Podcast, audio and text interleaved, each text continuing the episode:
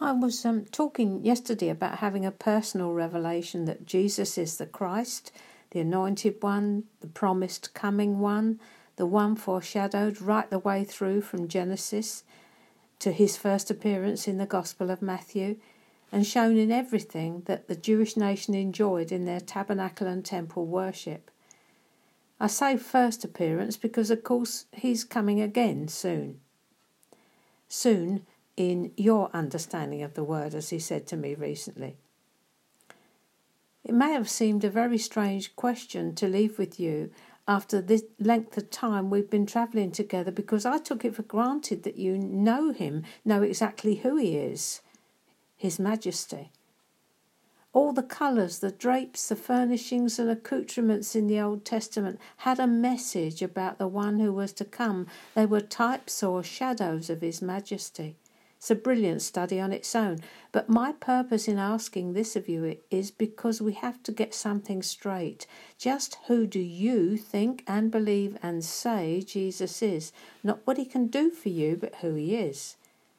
If you don't have this firmly in your heart that He is the Christ, the Son of God, God incarnate, made manifest, the sinless, spotless Lamb of God, your whole theology will have an unstable foundation and you will spend a lot of your time wobbling and you'll be an absolute pushover for the enemy.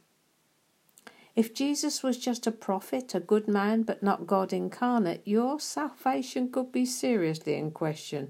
Because if Jesus isn't God, but some sort of an amazing man, he came from the stock of Adam, and his blood will not cleanse you, nor will it save you.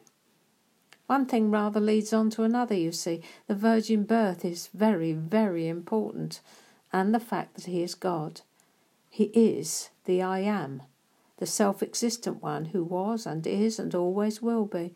Take a look at Luke 10:18 sometime. It shows he was present before creation. He came to earth and he was born of a virgin, and that's true by the way too. He was born of a virgin. That means that the blood flowing through Jesus' veins didn't carry the fall and all its consequences. It carried eternal life, and that life saved us from our sin and justified us, made us right with God when we believed in Him. These are things we must settle at the front end. Jesus Christ is God, and His blood is spotless and eternally efficacious. The reason I raise these issues is because someone told me recently that largely in their denomination they did not believe Jesus to be God. He was a good man and a prophet, certainly, but not God. Oops. That explains why so much else is completely on the tilt, why it feels more like a club when I visit with them than the company of the redeemed. Their foundation is out of kilter.